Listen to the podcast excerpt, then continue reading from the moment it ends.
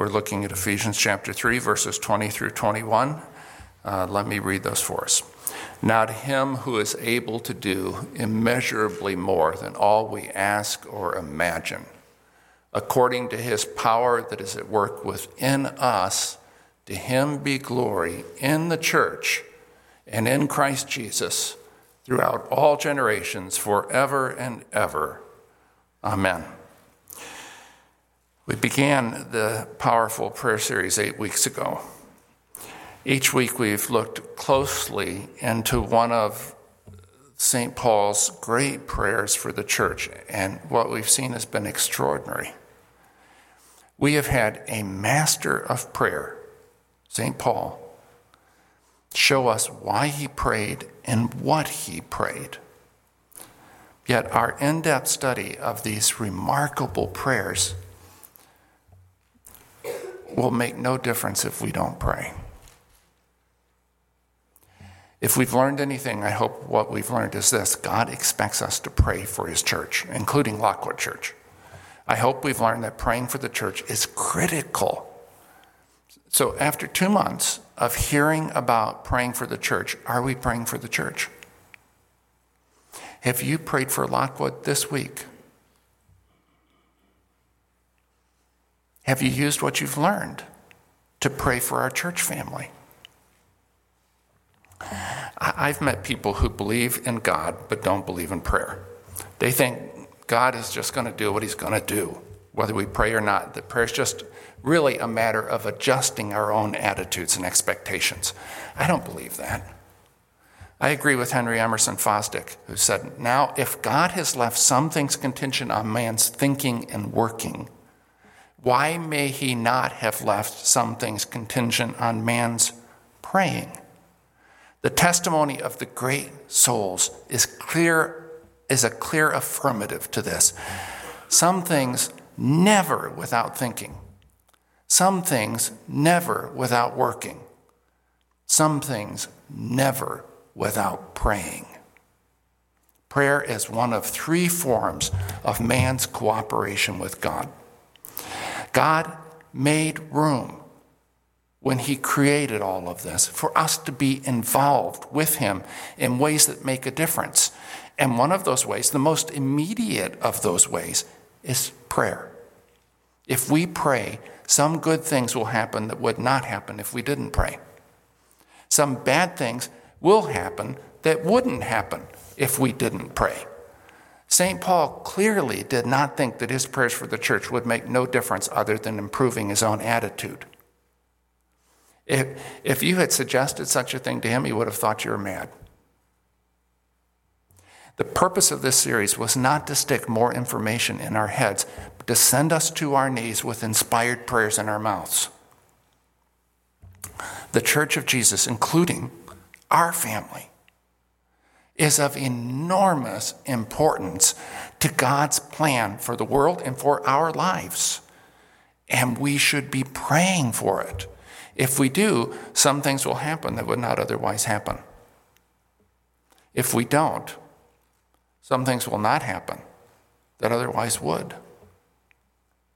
For example, Remember the first sermon in this series from St. Paul's prayer for the Colossian church.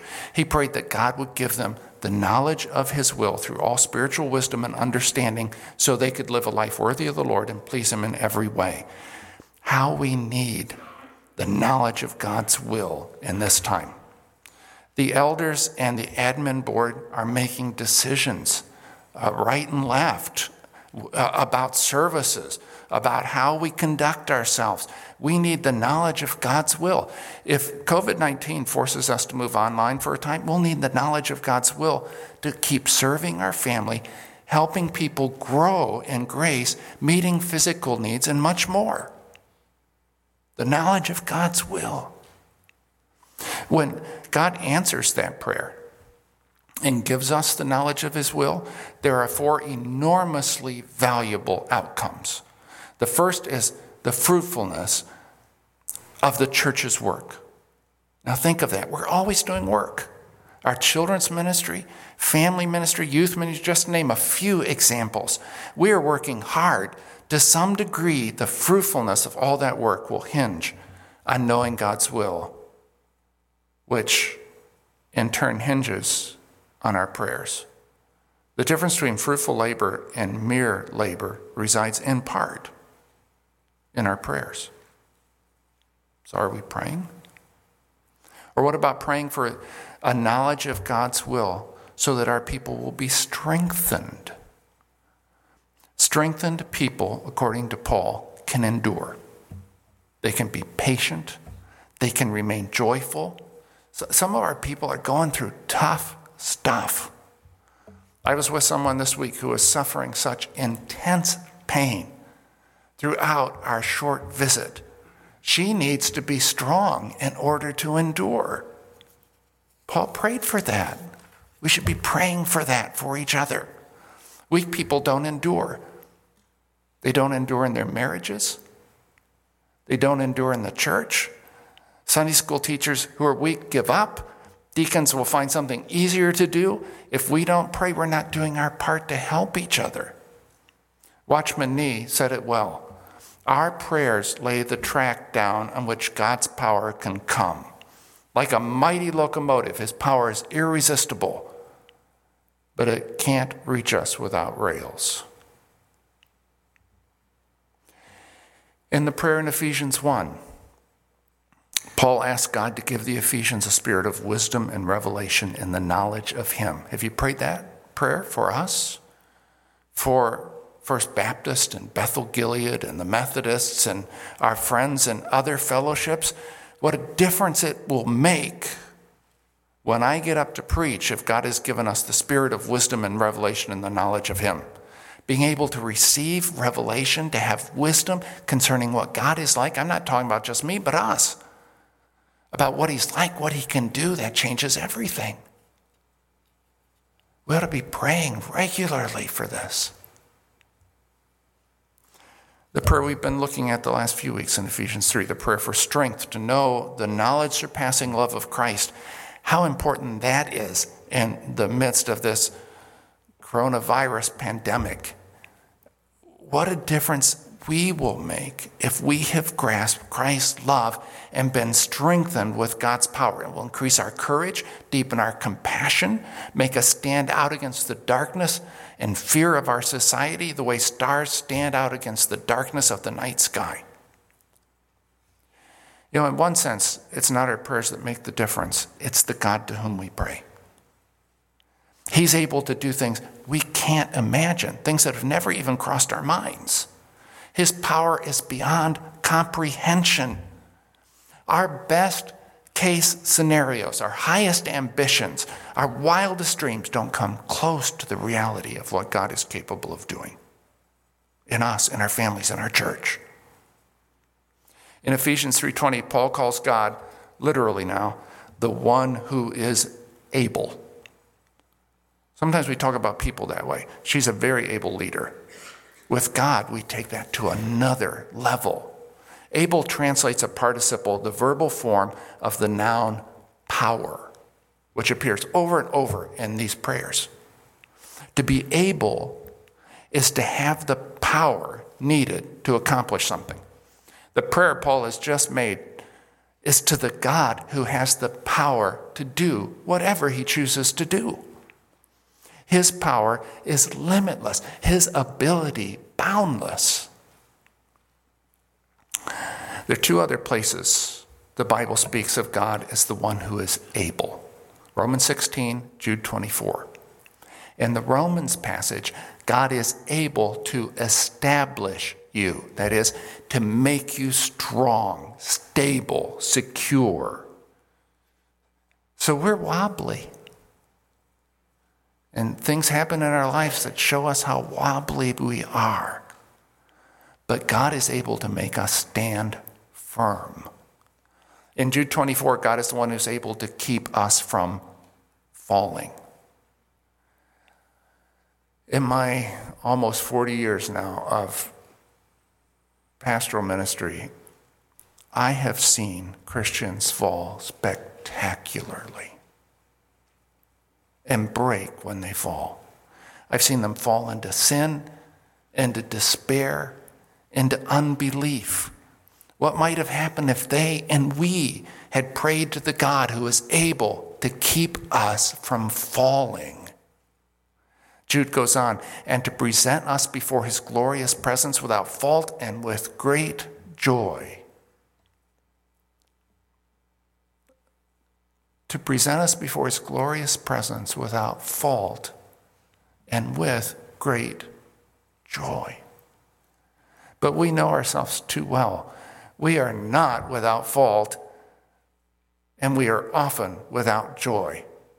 Certainly, great joy. Sometimes we're miserable, even. It seems impossible to us that we should stand before a perfect God without fault and with great joy. We can't even imagine it. Precisely. Go back to our benediction. Now to him who is able to do immeasurably more than all we ask or imagine. We don't see any way for things to work out, but we see a hundred ways for them to go wrong, and a thousand if we keep looking. We just want things to be okay. But God is not satisfied with okay. He's planning for perfect, planning for great joy. He is able, literal translation, to do beyond everything, very far in excess of that which we ask or think. It's almost as if Paul made up words to be able to say that.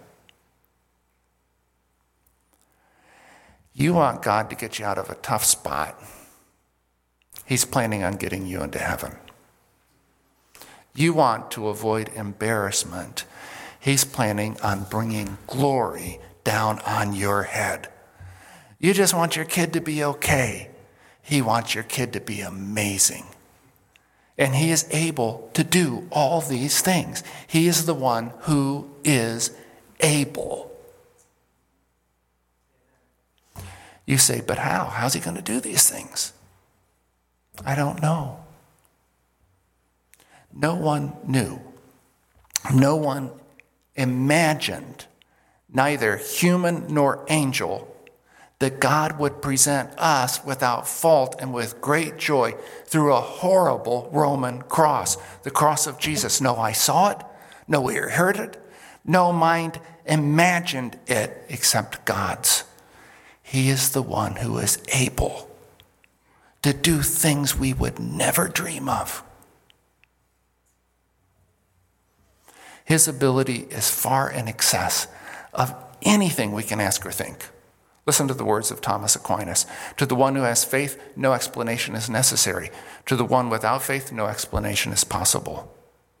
The first step is faith, but not in God's great power. We start by trusting his great love manifested in the Christ of the cross.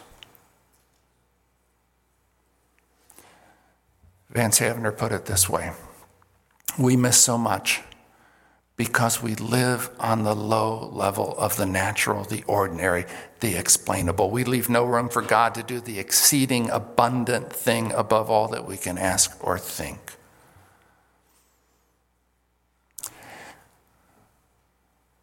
Listen to verse 20 again. Now to him who is able to do immeasurably more than all we ask or imagine, literally think, according to his power that is at work within us. Now, wait a moment. This extraordinary power is not theoretical, it's already at work in us or among us, as the Greek could be translated, in our church uh, among our people, even in our inner persons, that power is at work, and prayer plugs us into the power. Prayer. I like what Philip Yancey wrote. If prayer stands as the place where God and human beings meet, then I must learn to pray. Most of my struggles in the Christian life circle around the same two themes why God doesn't act the way we want God to, and why I don't act the way God wants me to. Prayer is the precise point where those themes converge. Prayer is not only the point where they converge in countless lives, prayer has been the point where those themes unite to become a story of power and beauty, to become a comedy, not a tragedy, and a story of glory. Look at verse 21. To him be glory in the church and in Christ Jesus throughout all generations, now and forevermore. Amen.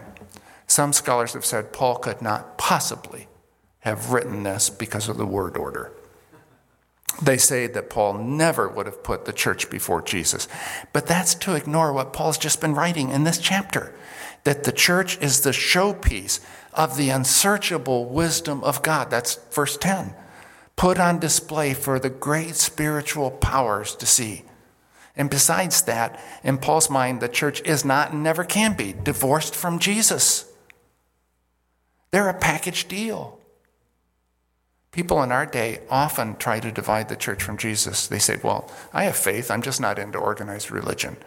Or, I believe in Jesus, I just don't believe in the church, how it's let me down. Such people's experience of Jesus will always be profoundly limited because Jesus is one with his church and lives on earth through his church. Yes, the church is unfinished, and none of us who love the church are blind to its faults. But Jesus' love and glory are expressed in the church.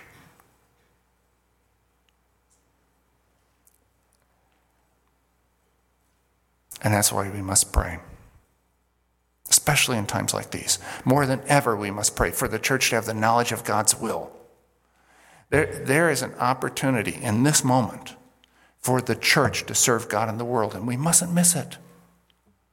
This Wednesday, pastors from around the community are gathering to discuss how we can serve God in the church and the world during this pandemic.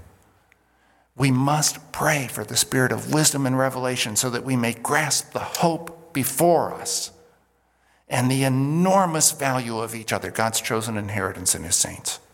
We must pray, uh, chapter 3, verses 14 through 21, for power so that we'll be strong in this time of uncertainty, so that God can fill us, his church, to all his fullness.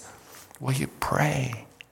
Pray earnestly, confidently, continually for God's will in our church, in the church in our county, in our country, in our world. Will you pray for the elders and deacons and admin board to be filled with the knowledge of God's will and so serve Him well so that all of us can live courageously and fruitfully? I close with the words of the 19th century preacher Charles Spurgeon. He's using a church bell as an illustration of prayer. And he said this Prayer pulls the rope below, and the great bell rings above in the ears of God. Some scarcely stir the bell, for they pray so languidly. Others give but an occasional pluck at the rope. But he who wins with heaven is he who grasps the rope boldly and pulls continually with all his might. Let us win with heaven. Let's pull together and let's pull hard.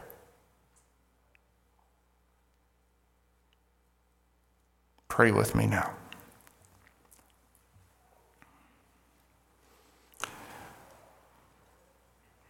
Heavenly Father, it is remarkably gracious of you to let us participate with you and your great work by praying. You know, we're not very good at it. Would you make us better? Would you fill our hearts with love and our mouths with words that reflect your will for your people? Would you give us the knowledge of your will through all spiritual wisdom and understanding, so that we might walk worthy of you in this time and please you in every way. Bring glory to your name through the church, including this church, and through Christ Jesus, we pray.